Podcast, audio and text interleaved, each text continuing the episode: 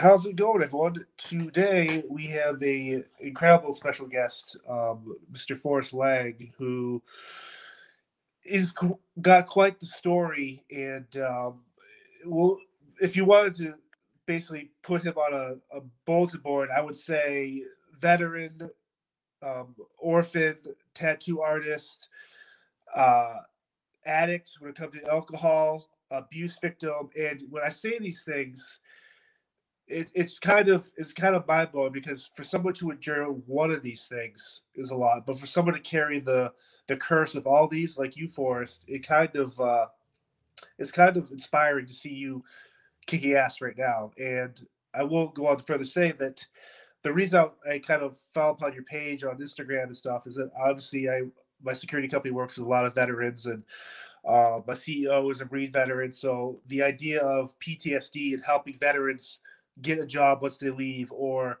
this type of thing. We're very into that, working with programs and with all the branches to kind of find these men and women jobs. And so, a couple of people we work with and we hired you work, were, I saw them kind of follow your stuff. And again, like uh, the good aspect of social media, I start reading your story. And I'm like, at first, I'm like, again, this this can't be real. Like this is a, this is a work, this is a book that this character, maybe a veteran, that create this awesome story that hey, good versus evil, all this. But when I started, this is real life. This is Forrest Lang, and I'm so grateful you're here, and I can't wait to kind of talk to you and pick your brain about your life and how you inspire others.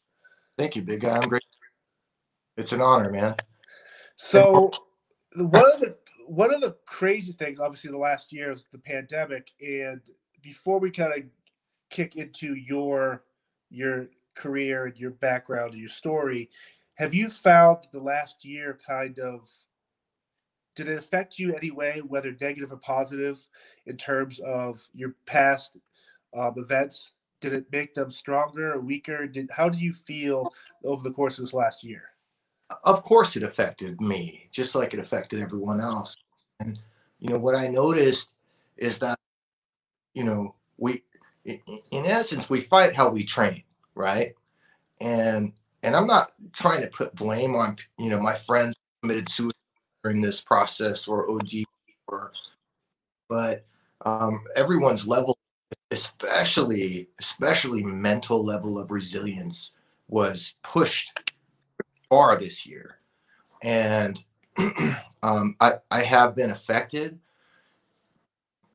but I've been able to put myself in a place like, dude, in the very first beginning part of the pandemic, right? Like, I got a lot of buddies that community and recovery community and stuff, and I I, I heard people over say they weren't afraid, right? I ain't scared of this pandemic. I'm not scared of this and that, and I was I really sat and thought about it, and I'm man, I'm scared. You know, I mean, we didn't know anything about the coronavirus. We didn't know what was going to happen uh, economically to us. We didn't know if our friends were going to things that I was I started telling people that I was afraid. I'm like, yeah, I'm I'm, I'm fucking scared right now, man. Right. It happened. And then other people would go, Oh yeah, I'm scared too, because he said he's scared. It's okay for me to admit that I'm scared. And I just sat here for a couple, like a week or so, and I just let myself be afraid, and then it ended. Like that's that's the cool thing about fear; it eventually will end.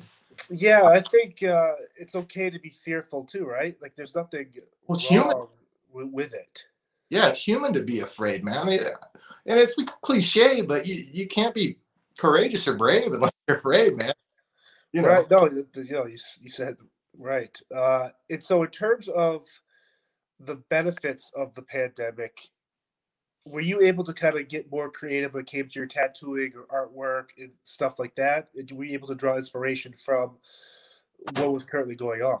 I got more creative in how tattoo, man. I mean, it was like the underground there for a little while, and uh, you know, uh, I mean, I think my first clients uh, when all, when everything shut down and you know the shop closed, and my first clients were all the cops and firefighters that I tattooed, man, because they were like essential work.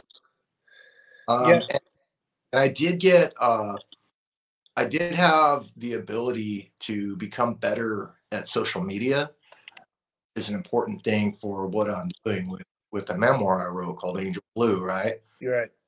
How we communicate, and I did I did get better at that. I mean, I'm still a Gen Xer, man, and it's not necessarily uh, my my pool uh, very active in social media, but I learned a lot about it during the pandemic. It's one of those. It's a necessary evil, I think, too, because obviously, if it wasn't for Instagram, I wouldn't have been able to find about you and hear about your story. Um, there's countless others too, where it's like if social media is used in a, a, a great way, it can be a very powerful and amazing tool. But oftentimes I, I go to bed and I go like, why did I just spend an hour looking at negative energy, hate, um, just the rhetoric? Uh, doesn't matter what side of belief, any belief you're on. It's just why can't you just be good people? There's no empathy, and for you, I think it. The other thing too with your story is that it is so powerful that you do need social media to help get your story out there so others who are struggling like you have or maybe even continue to do so can still find that kind of shoulder to lean on with you. I was really angry when I found out I had to have Instagram publish a book, man. I was like, kidding me? Like, I, you know, and, and uh, yeah, he, I, I see where the pitfalls of it are, of course. You know, there's a whole lot of not good enough on social media, right? Like, because numbers don't lie, right? If if not a lot of people are interested in what you're saying, then you probably don't have something interesting to say, right? Right and that's that's the assumption. It's not necessarily always true, but yeah, man, it it can be tough. It can be tough, but the the thing that makes it the hardest, and the thing that I remember the most when I'm acting with people uh, via computer screen or my black mirror that I hold in my hand and, and in my pocket, is that when when I am looking at a screen, mirror neurons are not active and we we possess mirror neurons that allow us to hear and experience empathy or anger or like whatever the thing is with another human being when we're looking in our eyes and it is not activated at that time. So i tread extra light i tread um, way more carefully and i think more about what i'm going to say or how i'm going to respond to somebody. Because i mean you know i get trolled and stuff and you know, people say things i might misunderstand right which it's easier i often find myself that where if I'm sending an email out or something, my tone can either come off as okay, cool, or but but how I say it, I can come off wow, is this guy mad at me? And I never want to, which which is why when I reach out to you, and you say, hey, can I call you just to talk before? It kind of caught me off guard in like a really cool way because I'm like I'm so used to that being like me an email, yeah, no problem, uh, we'll do it. Let me know. Send me the link. Okay, cool, which is great. But for you to call me out, it kind of been, man, this is gonna be a really cool talk because he he bring he's bringing this human aspect to what we're doing. And you don't know who I was. I don't know who you are in a sense. And for us to have that 10 minute phone call, it, that's that's powerful stuff, man. Awesome, man. Yeah, I, I appreciate it. Now, it would, in terms of the the book, is this obviously it, you kind of you kind of told me before how you had to deal with the publisher and agent kind of like, hey, you need to fix this or fix that. But how scary was it for you in terms of putting this out there on pen to paper, your story for someone off the street to just read your story? Like in terms of your life, where does this? Oh, scary man, because I'm, you know, I'm telling you. I mean, I'm, I'm a regular dude. I'm not, uh, you know, some kind of doctor or scientist. Right. Or, you know, I'm a I'm a working class tattooer, and for me to put it all out there, right? That, you know, my older brother was molesting me when I was a little kid. My mom was beating on me and, you know, doing doing all this like really gnarly stuff. And then, you know, my stepdad beat the are we allowed to cuss on this show? Yeah, this is a yeah. free. You're not gonna be censored whatsoever. Fuck out of me, and like, you know, and then I was running away, and then, you know, I ended up in a, in a weird foster care situation where uh, my foster mom was assaulting me to, for a guy like to to talk and, and admit that stuff to other people is still very uncomfortable, man. Like the first person I ever told told me to shut the fuck up. You know what I mean? I was still, but he couldn't handle it, you know, because guys aren't used to talking about and dealing with that stuff. And and on top of that, you know, I'm 43 years old today. I'm not here to cry about my childhood. You know what right. I mean? The whole reason that I put that stuff in there is so I, I could hey, yeah, this stuff did happen and I processed it, but I'm okay today. And I'm able to be successful and have purpose and have drive. And the main reason that I'm inspired to do so is because when I worked in the veteran communities as a volunteer, I realized how many of my brothers and sisters went through something similar and it drove them towards the military. Not all, but but a high number that's with PTSD, with with you know CPTSD or whatever. Right. Now, as you're growing up, did you were you raised in a religious home or like I don't I don't like I, trying to rephrase this. Yeah. Did you have something like a God or like a higher power you could kind of pray to or just talk to if you weren't getting that obviously from your stepfather, mother, your family, or the people who do the bad stuff to you? Well, uh, the kind of religion that I was exposed to when I was a kid um, w- was very unhealthy. I, I was very angry at whatever concept God that was when my my mother laid me over a bench, a picnic bench. We were real, you know, poor, so we had a picnic table. Yep. And my stepfather had a compressed paddle, and he was just hit me so hard with that thing, man. I was like, oh, that, you know, and those recollections, like that stuff burns into your memory.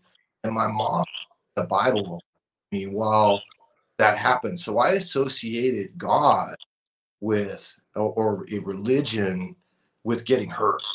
And right. I was very angry at what I understood as God, and I hated God as a child. Right.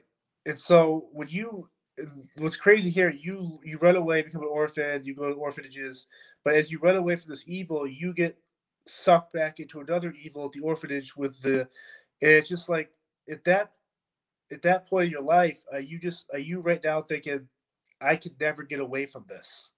I didn't understand it at that point, right? All I knew, and, and this happens a lot with vulnerable children, man. I was 12 years old, and you know, vulnerable kids without somebody out for them, somebody having their true best interest at heart or loving them, are, are more open or likely to be exploited by a pedophile, right? Um, when I got to that home, I thought I had it made, you know, because I got to eat food, I got to listen to music, um, I could wear what I wanted, smoke cigarettes. I didn't like, um, mentally, I didn't like the result, but it was no big deal compared to where I came from at the time. So I, I, as a kid, I wasn't processing that yet, and I was still so.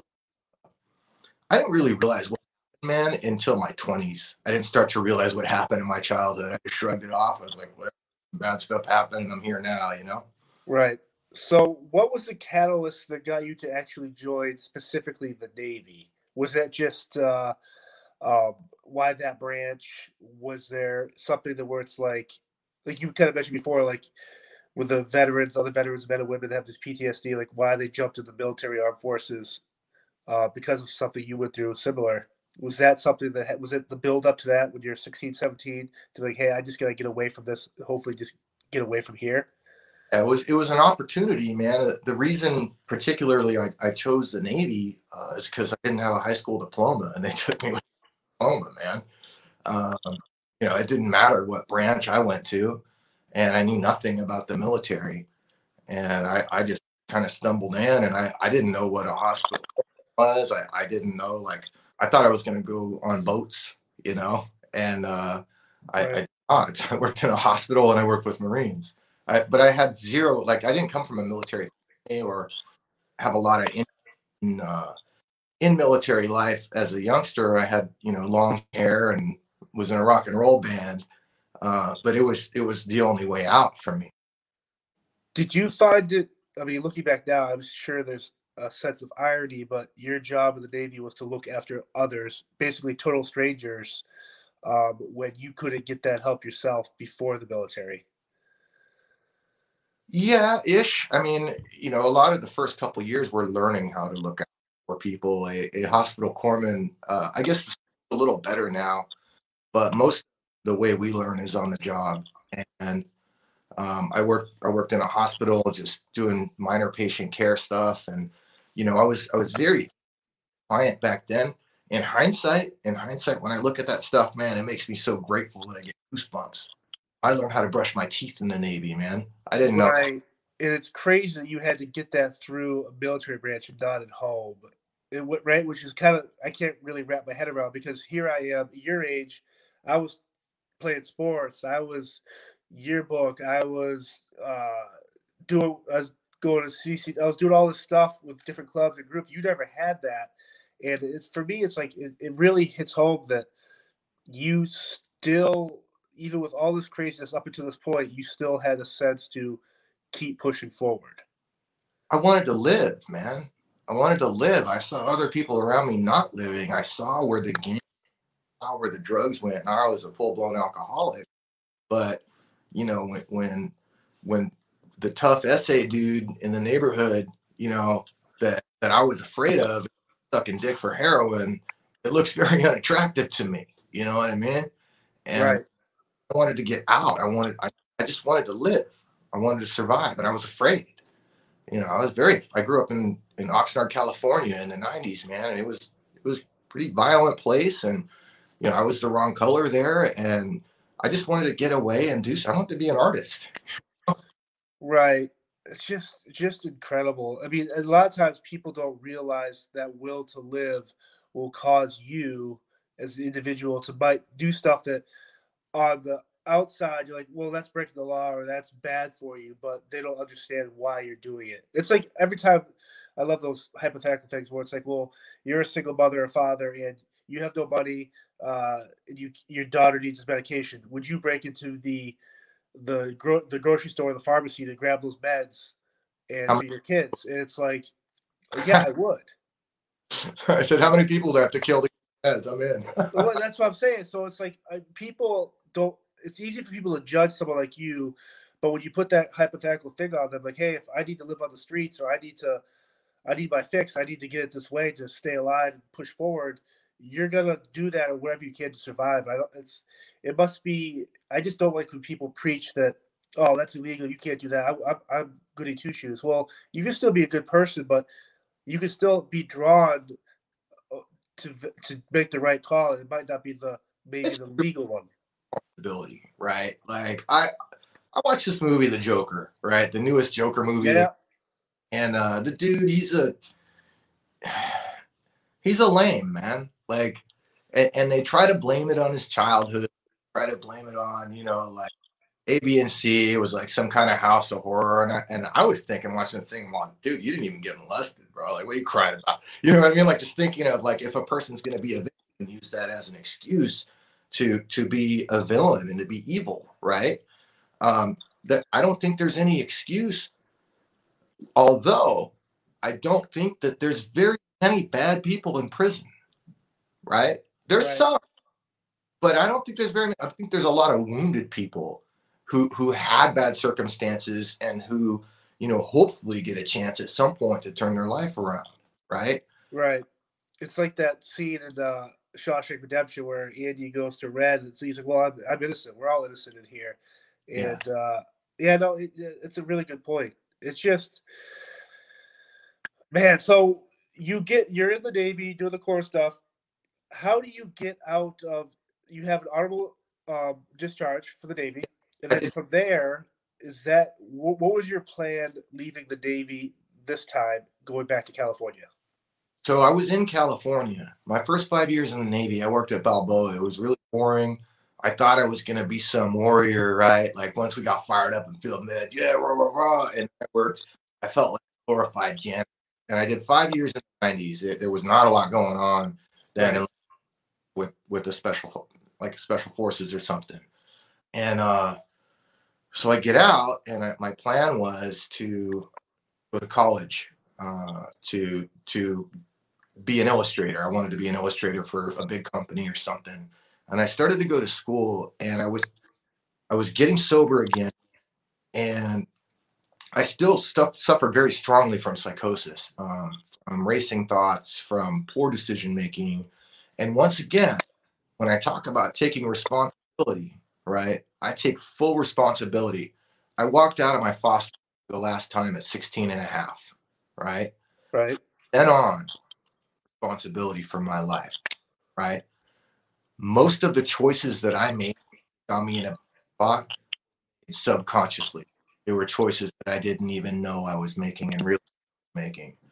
And I made a bad choice a few months after got out. I negligent discharge. My best friend died in my arms. I shot and killed. And I just believed that I deserved to die. They should throw me in prison, be all done.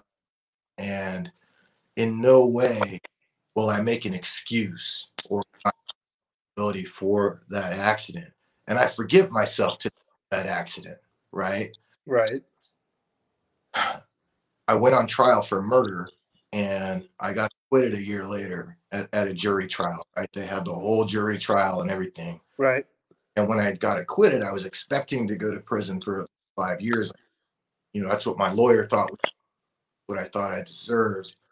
And when I didn't, I I want I was so angry with myself. I wanted to, you know, I didn't kill myself because I didn't want to be remembered as Forrest the suicide, right? I, right. No matter what you do in your life, if you commit suicide, that's what people for, right? Right. So I decided to go back into the Navy and volunteer to go to Iraq or Afghanistan and hopefully die in combat. So Forrest in combat somebody versus Forrest this other thing. Now, is there a weird type? I mean, obviously with the paperwork, like you get off that acquitted. Does the Navy look at that and be kind of like, well, why are you coming back? Or I mean, do they, they care at that point? Or do they need people to be over there serving? You ever gone to go buy a car? Yes. Okay. Oh, yeah, I got you. so the recruit wants to sell you a car, you know, he's your advocate, right? And he looked at it and he goes, you know, you didn't get convicted of anything. We're just going to tuck this in here and don't about it. And I didn't re-enlist. What happens when you join the military is you're in for eight years. You have an eight-year contract, whatever part of it is active. Right. And you go into inactive ready reserve. So all I did is activate. I was already in technically. So I activated uh, into the reserves and became an active reservist. In- so after the the you get acquitted at this point, I mean that was your best friend. So do you have anyone just tied back in the Navy or anyone that you can kind of talk to through this whole process, or is this again just you, Forrest, alone fighting these demons by yourself? Oh man, I was in recovery by then. So when when I got to when I got to 12 step recovery, the first time was kind of meh. I was still in. I wasn't willing to be vulnerable about stuff. I wasn't I was too afraid of people, so I talk much. And when I entered the second time at 23 years old, I was really surrounded by a lot of loving and people my age and a, a strong group of sober kids that were very, very much uh, friendly and supportive to me. Um, after Thomas died, I would say about half of them went away and uh, hated me and wanted me because they were hurting. Right. Uh, and the other half were very by my side and very supportive. So I was not by myself during the trial. And even after the trial, I was in San Diego and uh, there were a lot of people very upset that I was acquitted. Someone was talking about, you know, someone's got a gun or whatever. And so I just left. I drove up to Los Angeles, almost there for six months or so. Right. Um, one of my buddies came with me. He was this gutter pump that I was his uh, his mentor or sponsor, and he jumped in the car, dude, and we just went up to LA. So I wasn't alone. No. So when you get back in there, you get to Iraq, you're you you you, you want to die in combat, which which be the ultimate narrative change from the guy that committed could have could, could have committed suicide and done whatever. Is this where you really find your passion to your quest to go to school for art, but now you can actually start doing the tattooing there? So uh, it wasn't my idea to start tattooing, right? It was it was someone else's idea, and anybody who's been in an infantry unit knows that it is the smallest island in the world, right? Me and you could be sitting here talking, and Lance Corporal Smith outside, here's what we're talking about. and it's gone through the whole company. Right. And by- Crossfire. Doc Lang on the phone with Joe Rogan. You know what I mean? Like the way like that's the way that stuff goes. Information just spreads. And when when a group of people are together for that long of time, they become one. Right. They they become one living, breathing to to to a degree. Um and so one guy had an idea that I should do tattoos, and then my CO and XO were cool with it. And then by the end of the day, there was five thousand dollars to order tattoo equipment. I mean, it just kind of that's how it happened. So, what was the fast the first tattoo you actually did on someone you were serving with? I did the word strength on the back of a guy's calf. And so you actually had no expect. Did you ha- like? How did you even know what to do? So I, I Like- out. I got tattooed, but I didn't know how to put the fucking thing together. I, I had some friends at home who were artists, and the first sergeant let me use a sat phone, and I, I called them when I was putting stuff together. Uh, we used to be able to call home, and I got the list. You know, one, one of my friends, Nathan, was very kind. He gave me the whole list of everything to buy, including a sterilizer. And uh, I was just lucky, man. I was lucky that there were viewers that were willing to give me direction, even if it was just via over the phone. And now, would you? How long did you serve? You finished out the rest of your full eight years, correct? I, I did I did five initially, and then I did 22 months Gotcha. on, on an extension. So when that came up to um, extend or get out, obviously you chose to get out. What was your plan then to really fulfill this dream of tattooing? I just started tattooing. I had a guy who was going to apprentice me. I got a job putting together furniture in San Diego, and I just dove right in. I, I probably would have been, in hindsight, better off taking unemployment and uh, and going to to apprentice in a shop, but I was too proud at the time. Uh, I, I I had some very fixed ideas on what was uh, what I was willing to do. I always wanted to work for everything, and to me, unemployment was welfare. I just I was too young to know up from down, and so I got this job. Uh, my my master let me go because I wasn't able to be there enough, and I was tattooing in a little apartment. And I went to Arizona with a girl, and there was this old biker dude there, and he was looking at my tattoos, and he's like, "Well, man, you know, like you're not that good, but if you lived here, I would hire you." And I was like, "Dude, I live here right now. I just moved," and so I moved the next day Yep. started working in that guy's shop. I was just hungry for any opportunity, man. Like once I got, once I got a direct, felt I felt some redemption after the war, and I felt some level of grace, and I felt some level of happy to be alive. I I just dove in and went for it, and I was willing to put in the work.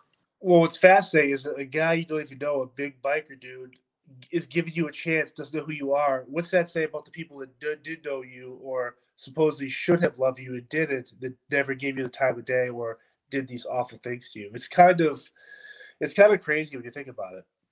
Well, I mean, I like I said, I I, I ran a, across a lot of really good people too, you know. And, and if I would have wrote a book that just told me told you about every good person that was ever cool to me in my life, like it doesn't get the story out of That's the media now, where it has to be bad, murder, death, kill. Like that's what that's the only thing that sells money now, which is unfortunate.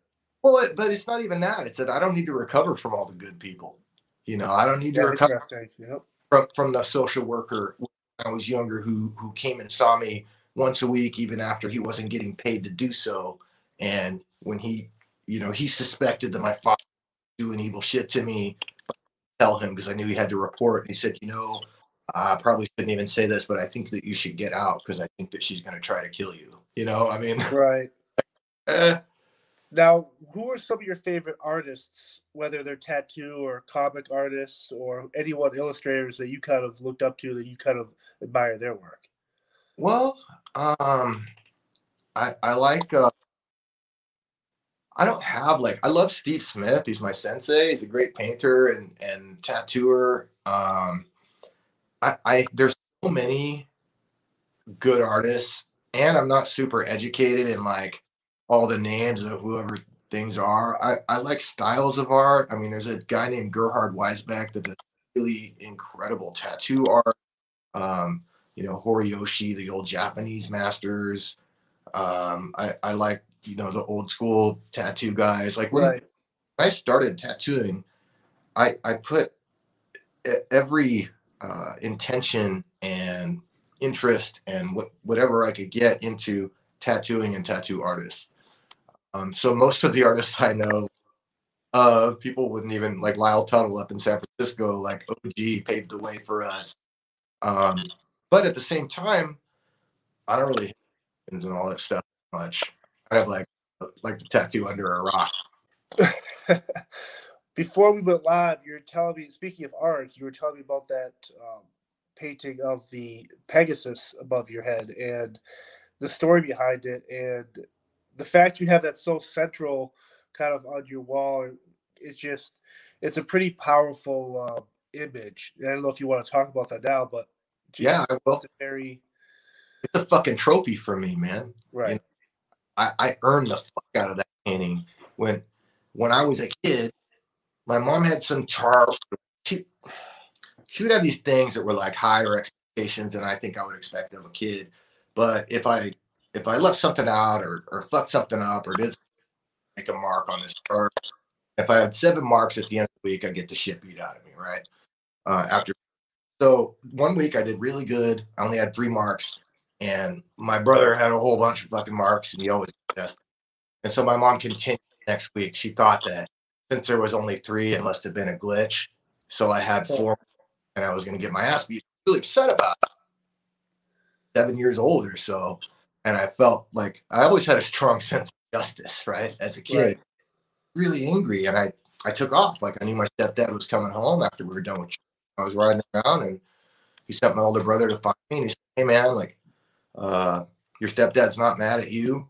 Uh, he paint he drew you a Pegasus. He drew you a Pegasus and he wants you to come home and get it. And I was like, oh cool, I'm not in trouble. I just get a Pegasus. And when I got home, he he beat me so bad that I limped today, you know, and, and my back went out a couple times in the service, but I sucked it up. And as I've gotten older, the cartilage damage. When I was young, in that I, you know, if look at my body, it's a little crooked. Like I know everything's crooked, but you know, I had constant pain my whole life.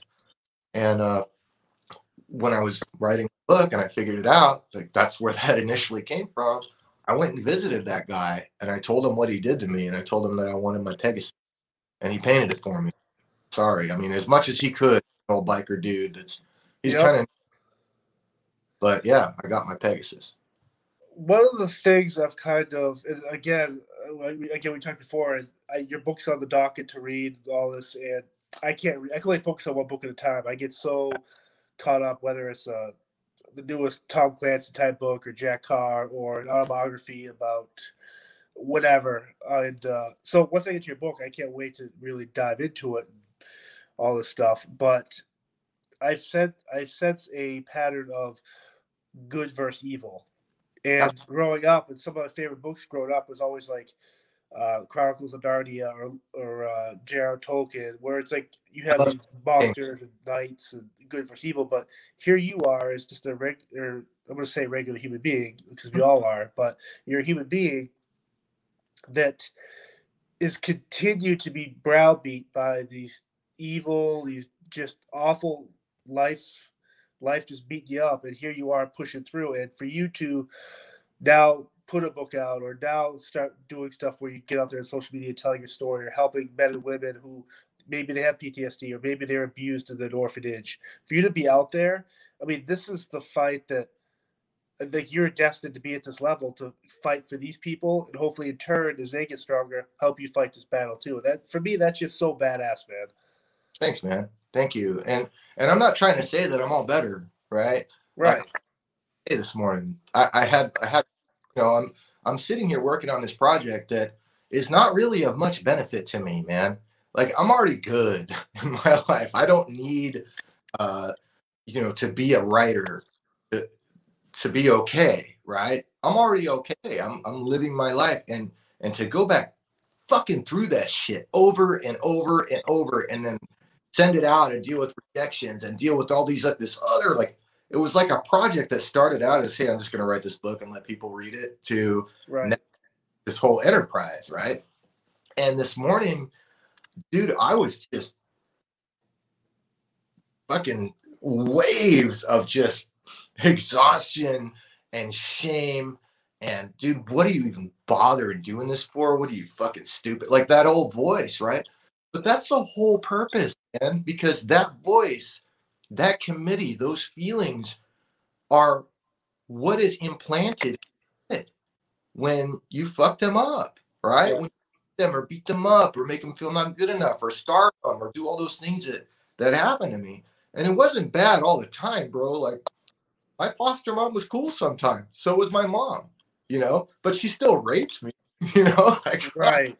uh so there was a lot of like you know and, and and talking with other people dude there's stuff that i just don't do anymore which is great. I mean i used to punch myself dude in the head when when stuff got too bad and i was reading this other doctor's book that he wrote about it. He said that's pretty common you know for people to self-harm like to punch themselves in the head when things get overwhelming.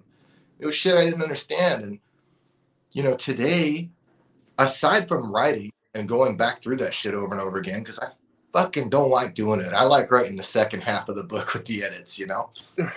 right. I don't want to I'm like I'm like probably anyone else listening to this. I don't want to fuck my childhood, man. Like I, I it's just it's boring. It's like who gives a shit? You're 43 now, whatever. But the problem with that line of thinking is that pretend that I'm a computer, right? Right.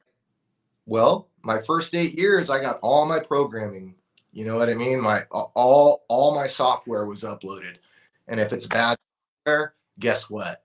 When I discover bad software, I get to reprogram that and throw the bad shit out. Right.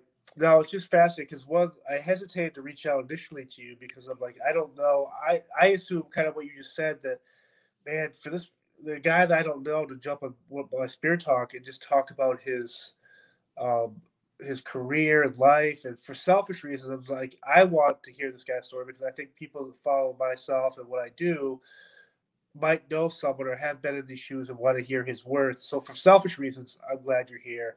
But even more so now, it's just it's so reassuring that you can openly talk about this. While I do know it is painful, and, uh, and I I can I don't even have a, a fraction of the idea of what you go through every day.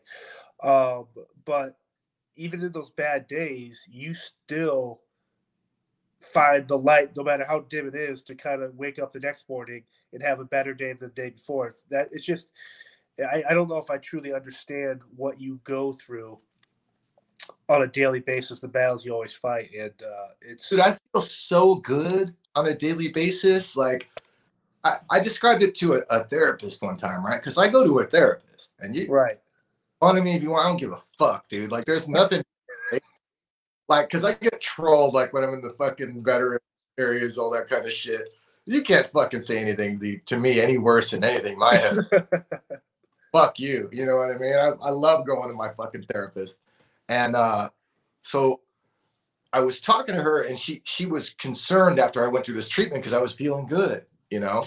interesting. A- And she said, "Well, I'm, I'm working. You know, it's kind of a new one. The VA tends to switch it time." And I said, "Well, doc, have you ever had diarrhea for nine months, and all of a sudden you don't?"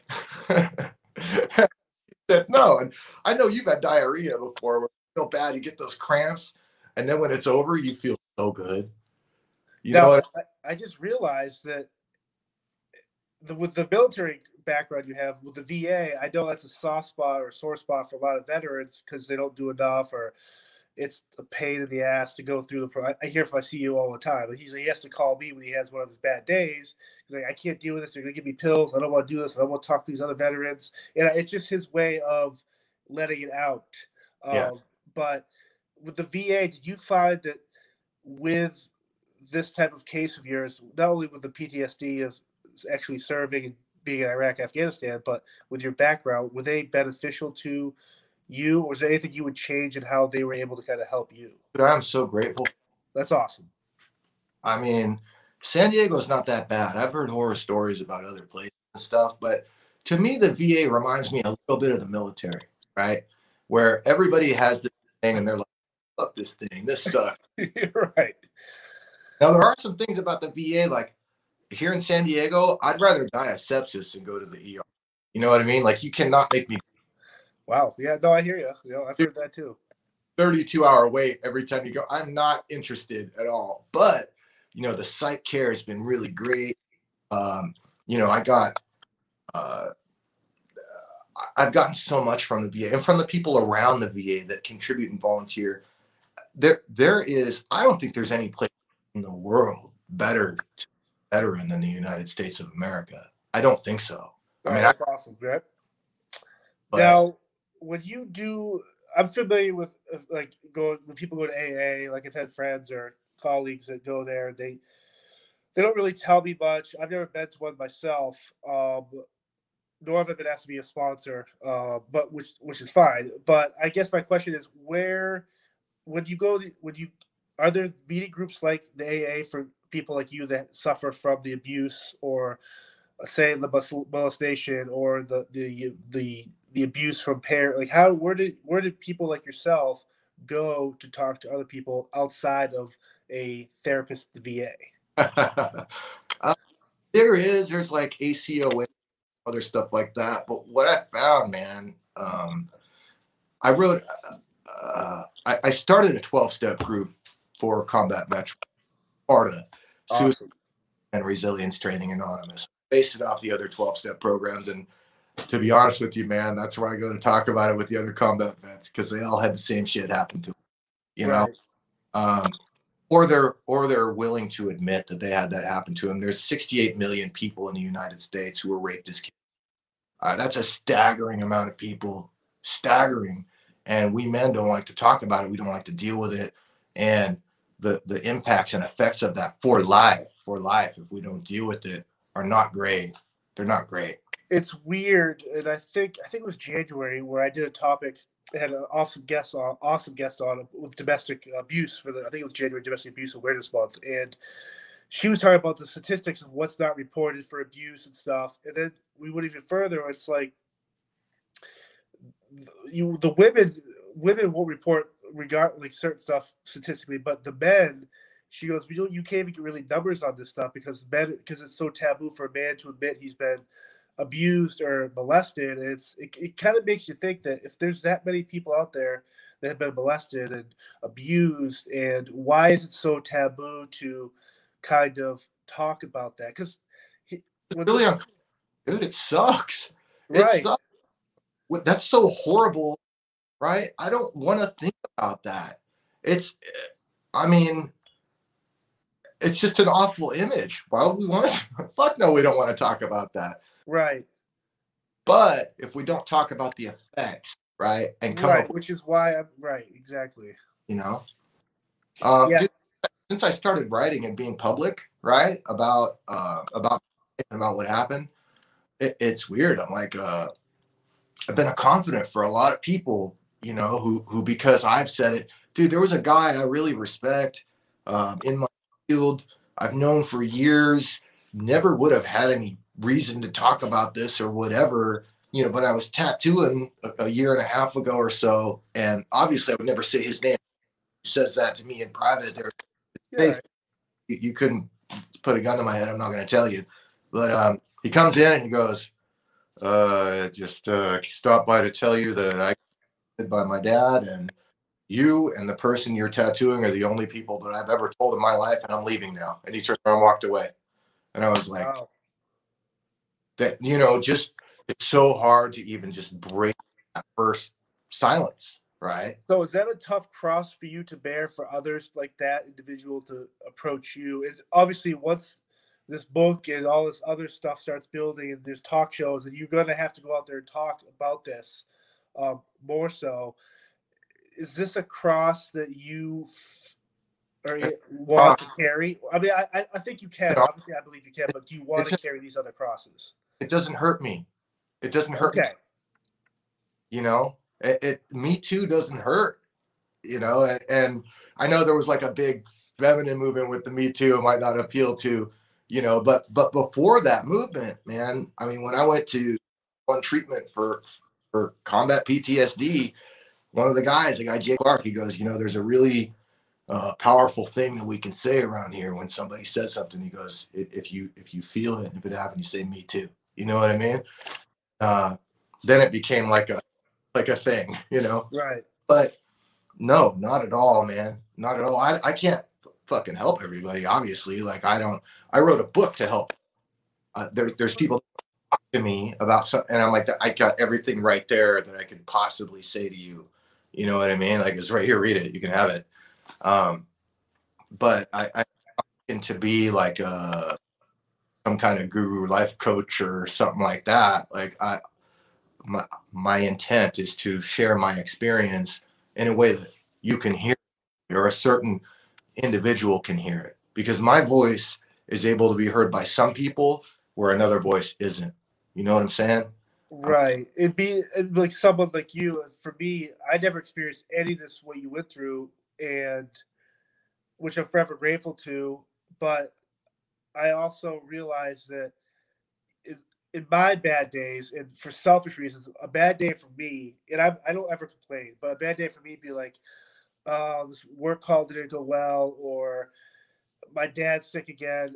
And then it, it takes me literally five minutes to be like, okay, my dad's sick. Okay, got it, got it. But you know what? There's a kid dying of cancer in, in Dana Farber somewhere right now, or there's someone so much more worse than me that whatever I'm wasting my time on, if it helps me get through that kind of blip in my day, sure.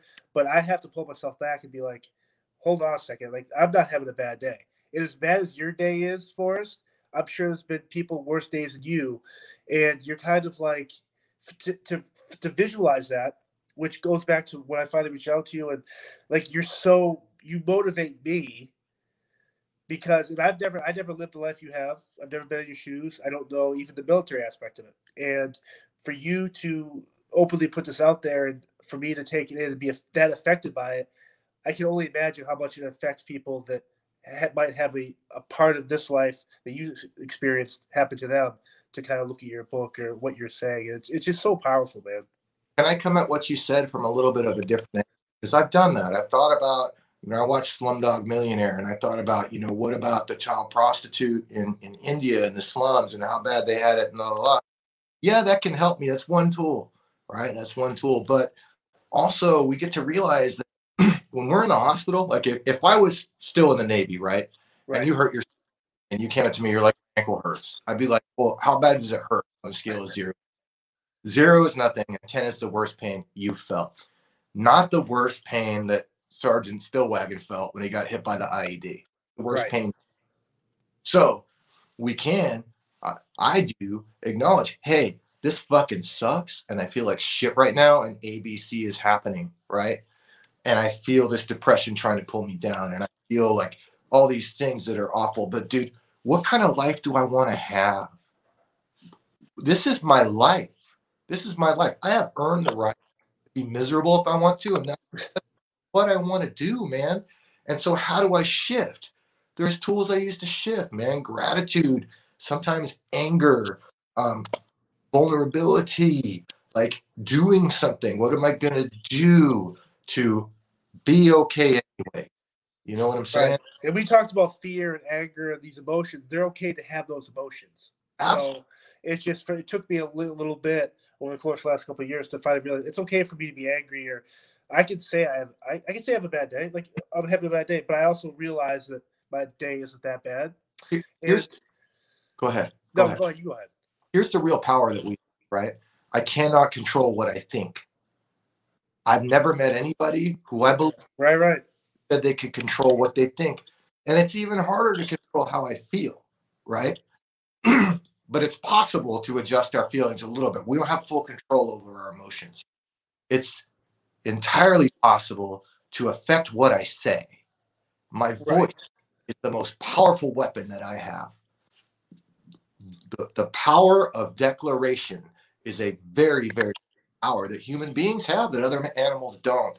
And when I choose to vocalize positive things or where I want my life to go, in spite of what's going on here, I win. I win. With the work coming up with Angel Blue and everything, like where do you want to see yourself in the next two years to five years with that project, or is there an end goal in sight for for that project, or is this something that's be always continuing? You're going to keep doing what you do. Well, uh, there, there's other things I want to do. I'm sure I'll do some speaking.